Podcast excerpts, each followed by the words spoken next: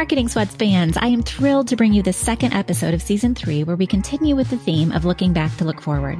Jack Klues, industry media icon, joins us on the show and will share stories and lessons from his 35 year career with the Publicis Group. I met Jack through our season two guest, Rashad Tobaccowala, chief growth strategist for Publicis Group.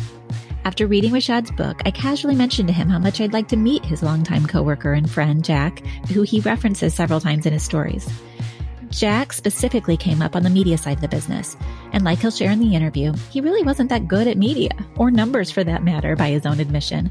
Rather, Jack, I learned, had a different leadership quality, which allowed him to take on some of the biggest roles in the Publicis group of companies, including serving as CEO of Starcom MediaVest Group, Zenith Optimedia, and Publicis Group Media, where he grew the organization globally and worked for bigger and bigger brands, often with bigger and bigger budgets, sometimes capping out in the many billions of dollars. As he notes in our interview, Jack always followed the basic tenet that smart media buying should be based on smart strategy. Take a listen to learn about a media icon that led how he would want to be led and dealt with some pretty amazing people along the way. I'm not sure I've met a more down to earth or humble ad guy, and I feel honored to have had the chance to meet him and give you the opportunity to meet him too.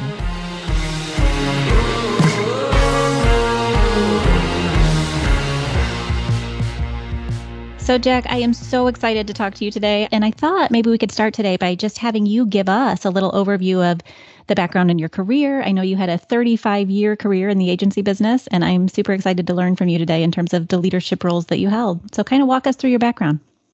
I started to get an interest in advertising somewhere in senior year of high school, freshman year of college. There was a book written by Marshall McLuhan. Maybe you've read it called The Media is the Message. Right. So I probably read that book four times. Uh, I was fascinated by the power that the ma- that mass media had on opinion, behaviors, almost you know, politics, almost anything it touched. And that fascination then spilled into needing to pick a career path in college and got my degree in advertising from University of Illinois. So got hired as an assistant account executive, Leo Burnett, started in the media department, and uh, so stayed in the media operations and kind of grew inside it, and ultimately became the U.S. department head. So I just was happenstance was in the middle management, senior management position when Leo Burnett, with some convincing, saw the reason to spin off Leo Burnett Media into Starcom Media Services. And that was the beginning. And so sure. I became a surprising, instead of a department head inside a, an agency that I still love deeply today, I was part of a sister company that just by very necessity needed to be separate, needed to be its own media business and no longer be a department of a full service ad agency.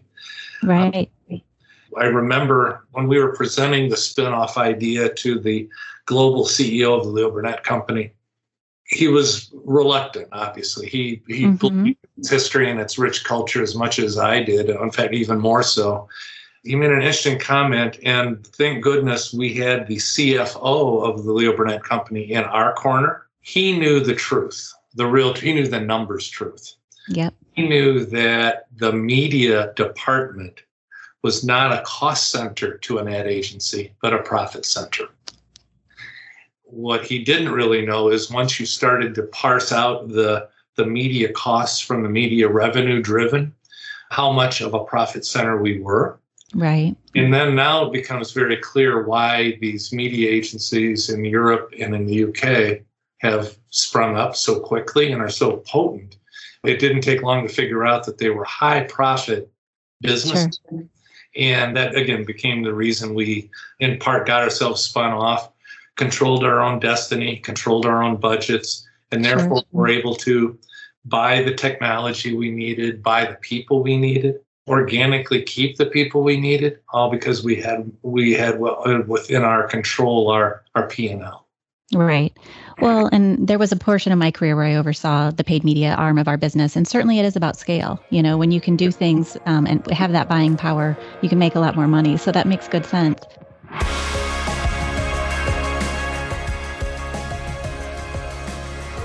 I want to interrupt you for a minute and back up. Now, One of the things I want to learn about you, Jack, is what were your key strengths as a leader? You said you weren't necessarily super passionate about the numbers, the media, you kind of liked the creative side, even the strategy piece. It sounded like you were an operations guy. Did they see that you could see the big picture of the operation and make it run? Yeah, perhaps. Uh, you know, since I've already confessed to you that I almost flunked out of college, I almost got fired at the Leo Burnett Company for my lack of attention to detail. First thing I guess I'd say is it's never been about me. And when it's not about yourself, but it's about your clients, about the people, your subordinates and your peers. I watched some of the videos and I read the interviews about you, and I picked up on that. You seem like the kind of leader that was easy to approach, would brainstorm together and ask smart questions it had to be a big decision every time you guys did a spinoff or an acquisition or you would go bigger for your leaders to come to you and say, This is yours now, Jack. So, was it that people piece, or what was it that you think it gained you those opportunities? Somewhere in there is probably that I could secure trust quickly. Mm, okay. give you responsibility unless, unless it tr- didn't trust you. And I was probably even up to my retirement days in Paris with Maurice Levy.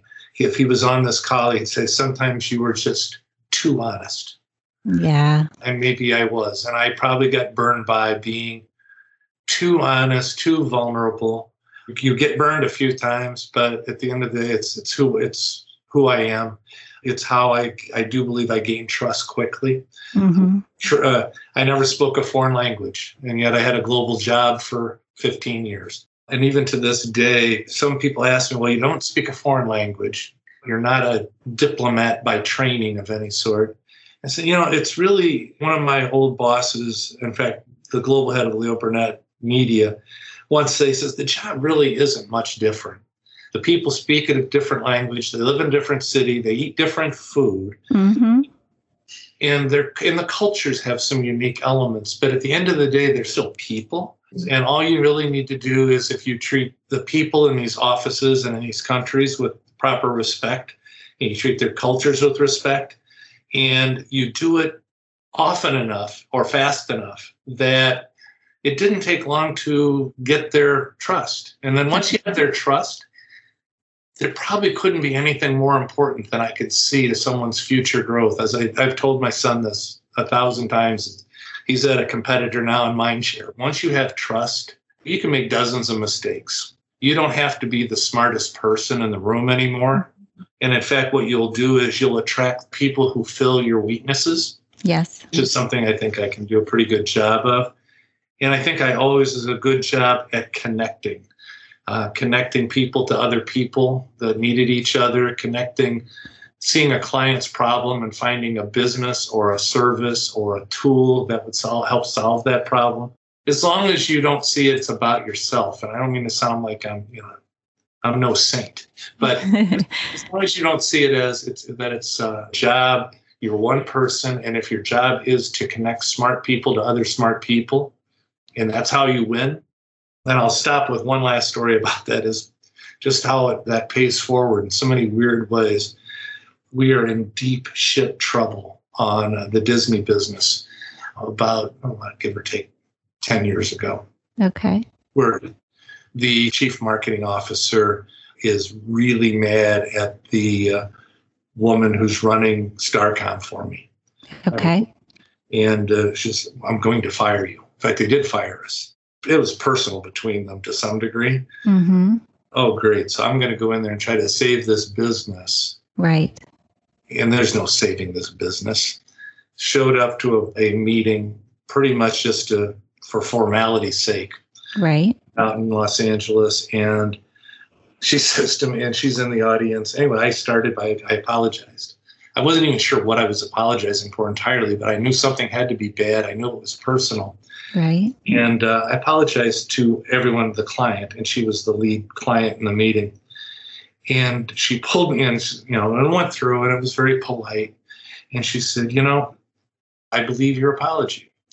And she says, Do you know why I believe your apology and why I'm going to stick with you and why you're going to be in this pitch still to defend yourself? Is when I was a media planner in the Starcom UK office, you talked to me. Oh my gosh. That's that me. gives me chills, Jack. how things were going, blah, blah. I was like, right. oh my gosh, really? I, I mean, I would have, and now she's still in the industry today, but it was such a weird thing to have someone come up to me and I was in definitely on the back foot and be able to say, you know what, I believe you because I've seen you before. As I was reading your background and, and looking at all of these global businesses that you ran and the amount of money you were managing on behalf of your clients, you do need that trust. And so that's amazing.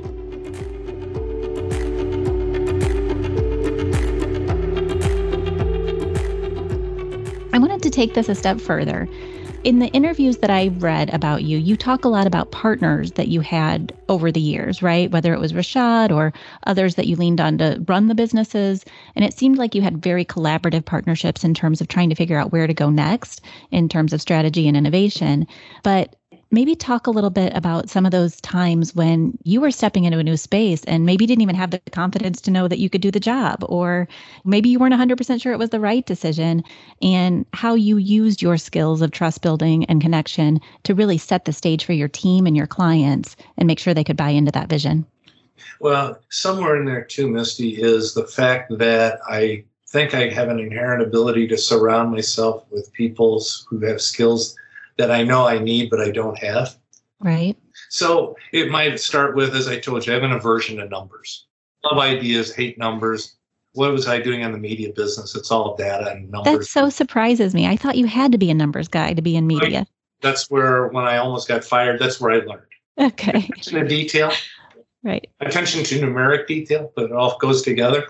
So the, one of my first partnerships that I would attribute to any success I've had personally or collectively was that uh, my CFO, Frank Voris, was the head of Leo Burnett Finance, US mm-hmm. Finance. And he came to me as we were forming Starcom and said, I really want to do, I think you're going to need a financial officer. I said, Yeah. And he says, I really like the opportunity. I think that I I want to do something different, and this looks like there's some big growth opportunity. Frank Voris was one of those people. Rashad obviously was. Rashad's the kind of person you need around who says, no matter how we successful we got, and thank goodness we were, but no matter how successful, you're not that good, Jack. You're not not that good. I not only will tell you you're not so good, I'm going to prove it to you. Like I'm gonna, and he would take me out annually. We'd go see two to three what he called mind expanding experiences. Okay. So there, there were no drugs or hallucinogens. we would go see people that he knew and that right. knew him that became extremely big businesses. Uh, and the idea was maybe these are ideas that'll stick in the future and maybe they aren't won't, but they clearly will give you the message that the world doesn't revolve around you. Yes. And and you should yeah. and stop looking, keep looking in your rear view mirror and keep looking forward and stop and don't pat yourself on the back kind of person. Sure. He's always been my chief provocateur. Yes. And I think he's playing that role now in many of these consulting C-suite gigs he's got. So there was Rashad.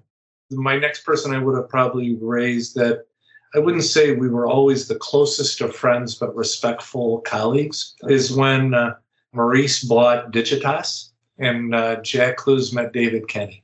Well, I've even listened to some of your phone calls with him. I could tell just through your dynamics, you were wired so differently, but you needed each other, right?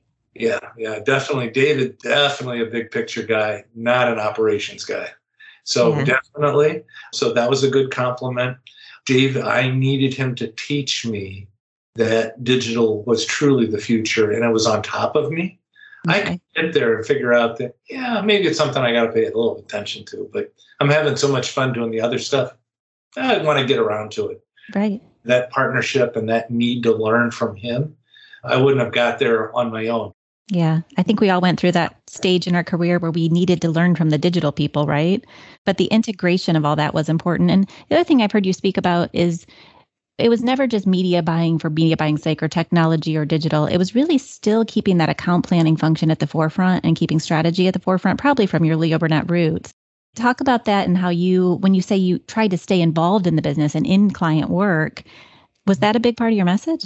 It was. It may have all been by beautiful coincidence. I was the self proclaimed worst media buyer Leo Burnett ever had. ever had. My best friend is still in the company, John Muszynski, is the best they've ever had. Really? I am the worst. I don't like it. I don't like the haggling, which means I'm a sucker for a car dealer. I Sure. just, I don't, you know, like you said, I just felt like I would say this hat was value of a dollar, and the sales rep would say two dollars, and we would go. We'd have some pithy conversations, time consuming, some phone calls, and we'd settle at a dollar and a half. And I'd say, "Wow, what took so long?" You know, sure. You're just a nice guy, Jack. it isn't that easy but I was but self-proclaimed. So I didn't like buying, didn't like trading. Second thing, we were we couldn't be a fast follower. yeah. There were too many agencies, too many media agencies in 1997. You know, there's too many right now, don't you? Right. Yeah, for sure.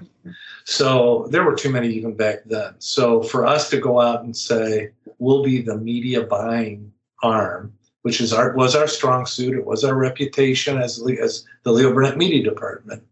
But if that's uh, what we're going to hang our hat on, let's don't bother. Right. We have to jump. I almost said jump the shark. That would have been stupid. We had to take a big leap from being another powerful US based media buying enterprise to being a media consultancy hmm and strategy at its core. That we didn't buy things because it was a low price. We bought the right things at the right price. And so a lot of our, it all had to be driven on strategy. It all Yeah. had what's right for our client or the brand. And so that became sort of our point of difference in the marketplace because we were the only ones that were both planners and buyers.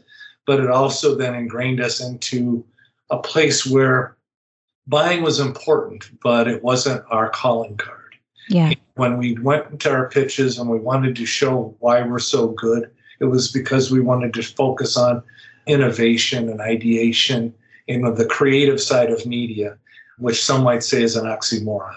Sure. So, Jack, what was the high point of your career and what was the low point? Mhm. I didn't ask you that one, so I kind of caught you by surprise there. Did.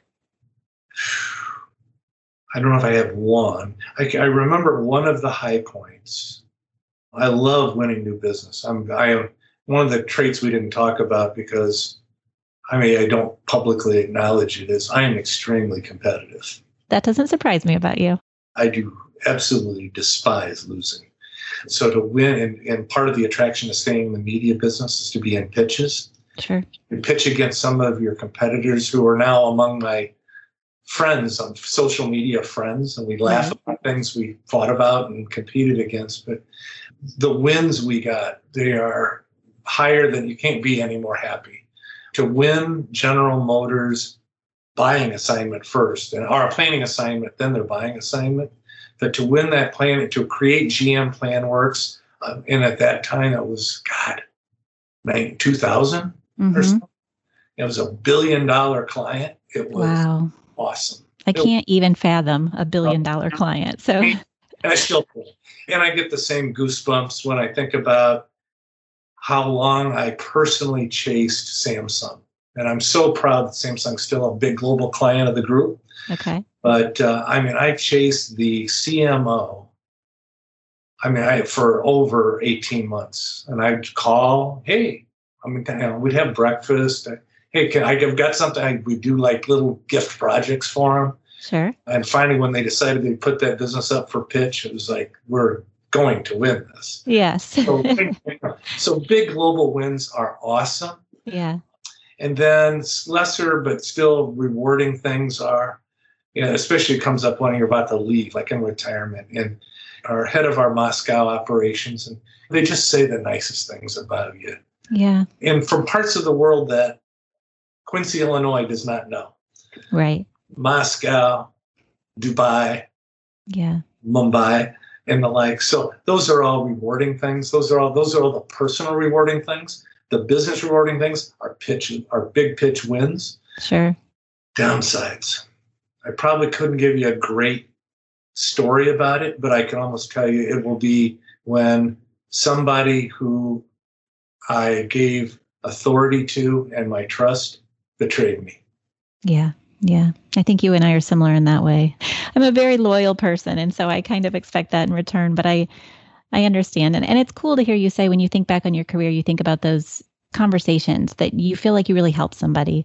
And I know for me it, it's not so much about the work, it's about when I can help somebody's life move in the right direction, client or employee. So I feel you there, buddy.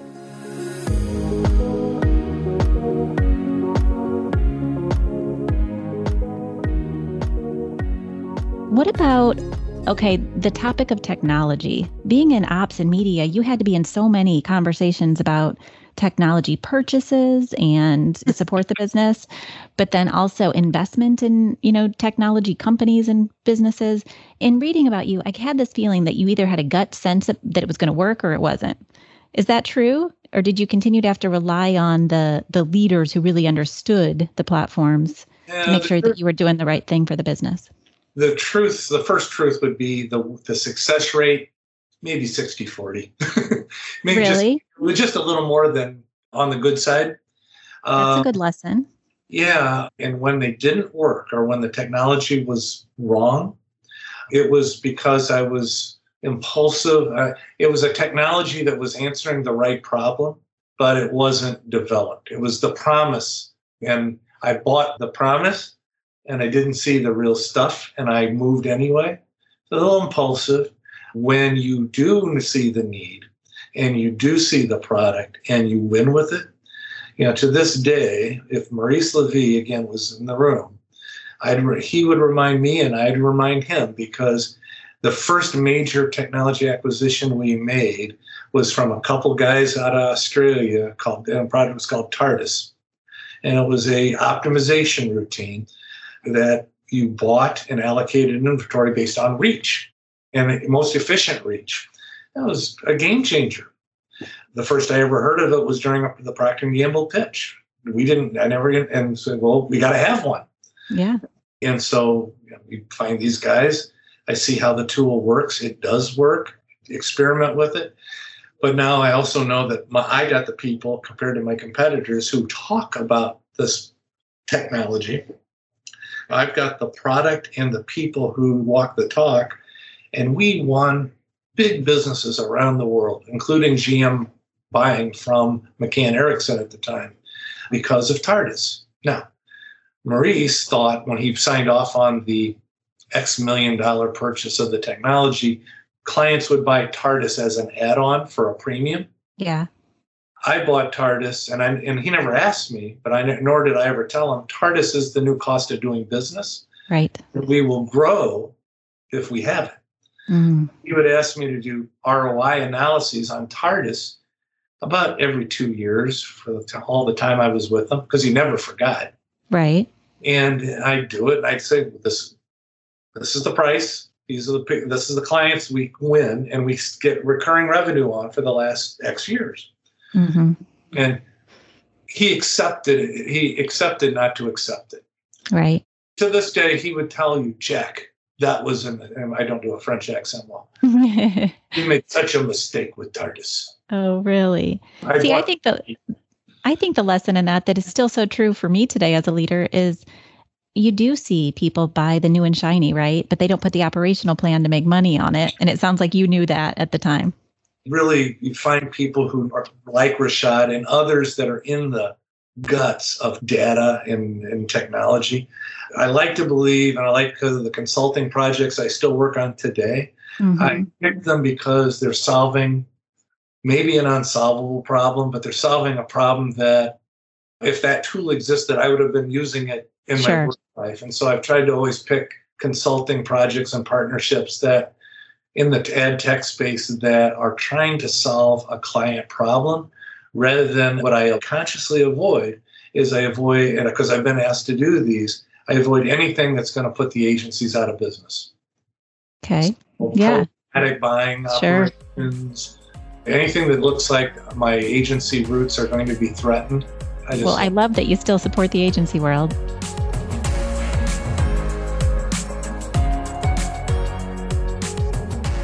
Our listeners a little bit about some of your passion projects right now. I know you told me you're doing some volunteerism, but you've also got some investment in some businesses. Would love to hear about your retirement life, Jack. Do I get another hour? No. Uh, so, retirement life, it's not evenly divided like I planned it, but I did have a plan.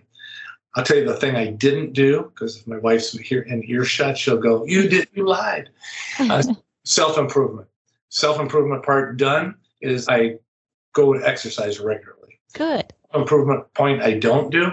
I threatened to learn how to cook. Never did, huh? Uh, I'm still washing dishes. That's all. So that's the personal improvement side. Sure. The, the charity side, I'm still highly committed. And this time of year in particular, there's the Off the Street Club down in West Garfield Park, oldest boys and girls club in the city, in probably the, one of the most dangerous neighborhoods in the country. But I love the club. I love the kids. And whether you're giving time or your money or both, you feel like you're making, especially right now with all the civil unrest. You know, I feel like the, uh, we're on the, the spending time, energy, and money, and that's that's what we need to do. Education, protecting the protecting West Side kids, making sure they see that there's a you know another few. Anyway, you, you right. can, I can get weepy about that one too. No, we will definitely link to that organization for sure, and hopefully we can support you in that, Jack. That's really good work. They're awesome especially keep an eye out for a link because September 14th is my 20th annual Swing for the Kids all women's golf event. Nice. Okay. Only, so only women can participate. And That was true 19 years ago, as it is the, its 20th year. But yeah, so keep an eye out for it. We'll be we're still publicizing all cool. Cool. Toward the date. But anyway, back to so there's some charity stuff. I I'm trying to extract myself from my fraternity uh, board of trustees thing with the young men of Alpha Tau Omega. Yes, you uh, and I connected on that front. Love those ATOs down at University of Illinois. And then I, I just finished a, a, three-year stint as the board of trustees chairs for St. Viator High School. So I think that's behind me now, only to be replaced by a two-year stint as the on the HOA board of my Florida Florida community. So that's going on. In the ed tech space, it's really two of them. One, I spend time more active. The other one calls when they need me, which is a good sign when you don't. So one of them's uh, called Affinity Answers. Affinity Answers is, you know, they're out there building tools and techniques driven off of the of social off of social data. But uh, I'm really, I think they've got some incredible ideas led by a really cool Indian guy who, unlike everyone else, it's I said I told Cherie that we live in a perception business, perception yeah. reality. You know, he says no, it's not him. I said he refuses to sell the promise until the tool is proven. Wow. So again, all the more that I like him and I like working with him. Then yeah. there's a, a, company out of a young startup that came out of the Skunk Works of 1871 in Chicago. It now calls itself QualSights. Okay.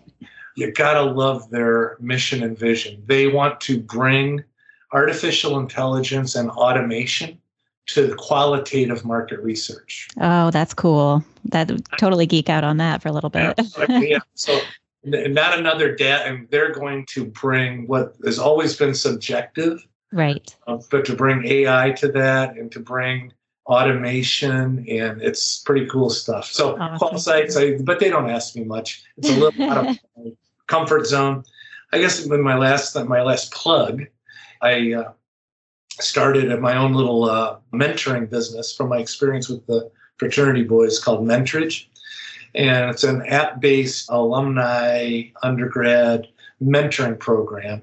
Obvious fits for sororities and fraternities because that's how it, the idea originated where you're matching alumni and uh, one-on-one alumni in various career paths with undergrads and the similar desire to get into that industry. Mm-hmm. and providing them with the connective and content glue to build, establish and build a relationship then i kind of go off from there. And that's the, the app-based component. It's in test phase. We'll see. I haven't lost interest in it but it's also a bit of a money pit I totally get that. But I love that you've taken sort of what I consider to be your brand and your legacy of connecting people and helping them grow into the technology space. So good for you. Keep pushing for it. See, I wish I would have said that.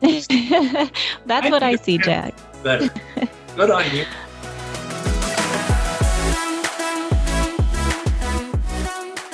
We'll get back to the rest of the interview in just a minute, but first, I want to tell you about our sponsor, Simantel. I happen to know a thing or two about them because I'm one of the owners. Simantel is an industrial consumer marketing firm with an obsessive focus on customer experience.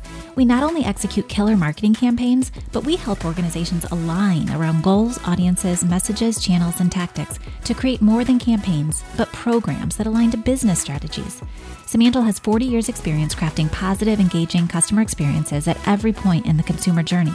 And if you like what you hear on this podcast, head to simantel.com slash blog for more content. You'll find articles, tips and tricks, do-it-yourself tools, webinars, and more to help you keep learning and growing right along with us.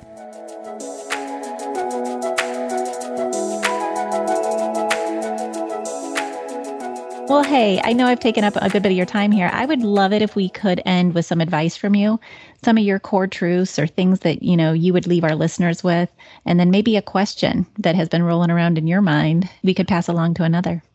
The two things I leave, the two things that my father left me and I leave with my son and my mom for this matter on the first one, it was live by the golden rule. Mm-hmm. In every situation, if you treat people culture, whatever it is, if you treat them like you want to be treated, amazing stuff happens. Yeah. And it's so corny in no. central Illinois, but it's so true. It is. And so that'd be the one. And my other one would be it's a little bit more dark hued, but my dad would always say, because he would never get mad at me after a mistake happened, like wrecking the car or something. Not that ever happened. Right but he would always say, uh, you know, forewarned is forearmed. Yeah, yeah. So he was a vi- and to the point it would drive you all. It could drive you crazy. Mm-hmm. Anticipate the worst, and usually something less than the worst will happen. Yes, I think forewarned and forearmed is a is a good one. The question I'd leave for people. My question at the moment, because again I see what's going on with my son and on doing his job online for the last few months. Yeah, and he's a director level, not quite an officer, but about to be. But in the world that I grew up in, and Misty, the world you grew up in, you grew up because you found mentors. You found people who cared about you professionally as much as personally. And you made contact with clients on a human level. I don't think the screen thing's happening too good. No. And I don't know how, I don't know really how do people progress their careers in a online dominant environment. I yeah. don't know. I think that there is a lot that we're missing for sure, but I also think that people like you wouldn't take meetings with people like me if we didn't have this technology in place. So I think this has been such an instrumental time for people to really give more of themselves. And I wouldn't have had this opportunity with you and Rishad without the idea of paying it forward. So I hope that everybody takes that lesson. I know I'm going to. Someday when I'm a big dog like you, I'm going to definitely extend my time and energy to to everyone and hopefully you're, help them grow. well, thank you, Jack, for your time. I can't wait to share this discussion. I know that there are so many people that worked throughout all the agencies you led that are curious what you're up to, and I'm glad I got the honor of being able to ask you all these questions. That's kind of it. It was my honor. It was a privilege. And, and like I said, there were many thing areas you asked me about. And, made me a little nostalgic and a little weepy every now and then. And so I, I thank you for that. Absolutely. All right. We'll keep in touch, Jack. We'll do, Misty. Good Talk luck. soon. Bye. Bye.